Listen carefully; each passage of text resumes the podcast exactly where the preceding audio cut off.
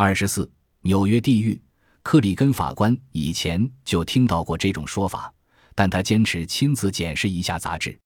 奎因匆匆赶往法院时，克里根法官正在办公室里阅读小评论。克里根进庭后向奎因微笑着打了个招呼，他们刚好是旧交。这种初审听证会通常都是走个程序。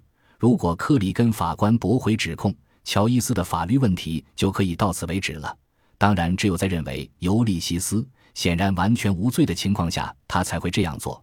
只有个人喜好才能促成这样一个不太可能的判决。奎因对乔伊斯的支持，把他靠上了一艘即将沉没的船。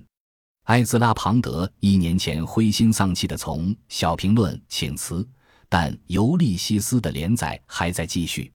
奎因可能觉得这样让乔伊斯和《小评论》一损俱损也不错。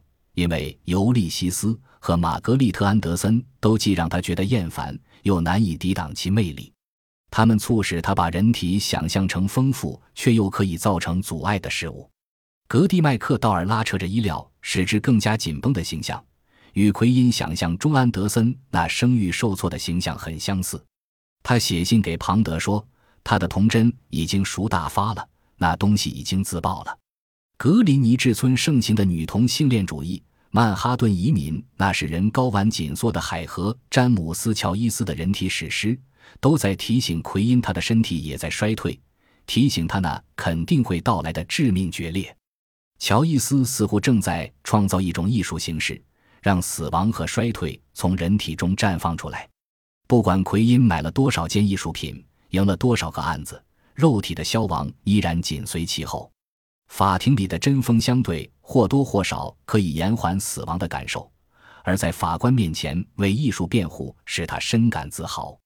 奎因不得不以19世纪中期的英国法律为依据来发表陈词，因为1921年英美法系所沿用的淫秽定义是一个英国法官在1868年阐述的。我认为淫秽的判定要看被起诉出版物的倾向。即他是否会腐蚀容易遭受其不道德影响或容易得到这种出版物的人，并致其堕落。这个定义被称为希克林准则，后来又变成了有关淫秽罪的法律。淫秽出版物法的起草者并没有针对从冒犯正派人心智的书中获利的色情作品从业者。希克林准则把对淫秽的判定定位到一本书在社会最易受影响的读者中产生的效应。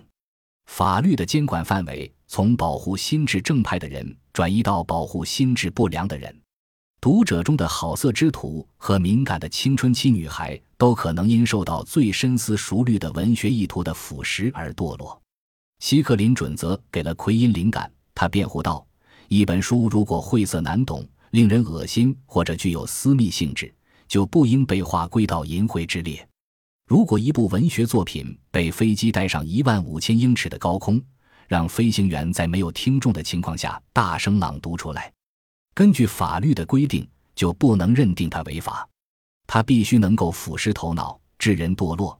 但法官们经常把腐蚀等同于性兴奋，这就意味着，如果格蒂很丑，如果他一点也不撩人，那他就是合法的。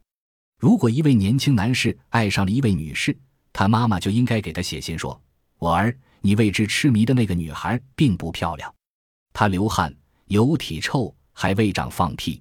她的肤色不佳，她口气很臭，她吃饭时发出难听的噪音，还履行其他自然功能。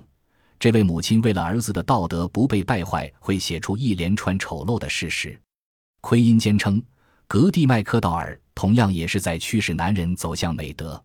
奎因称。乔伊斯和斯威夫特、拉伯雷有相似之处。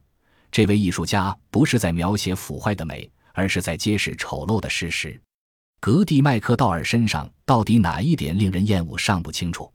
他向后仰起身子去看高处的烟火，双手抱住了膝盖，以免仰天摔倒。周围没有人看见，只有他和他。他的姿势使他露出了腿，优美好看的腿，柔软溜圆的腿。他仿佛听到了他心跳的声音，听到了他的粗声呼吸。读者会因为格蒂的自作多情讨厌他吗？还是会因为在这章后面的段落里发现了他是瘸子而讨厌他？乔伊斯的神来之笔，就是在格蒂露出他优美好看的腿不久之后，就让他跛脚离去。现实击碎了布鲁姆的幻想。如果这使他变得毫无吸引力，那乔伊斯的故事显然无关色情。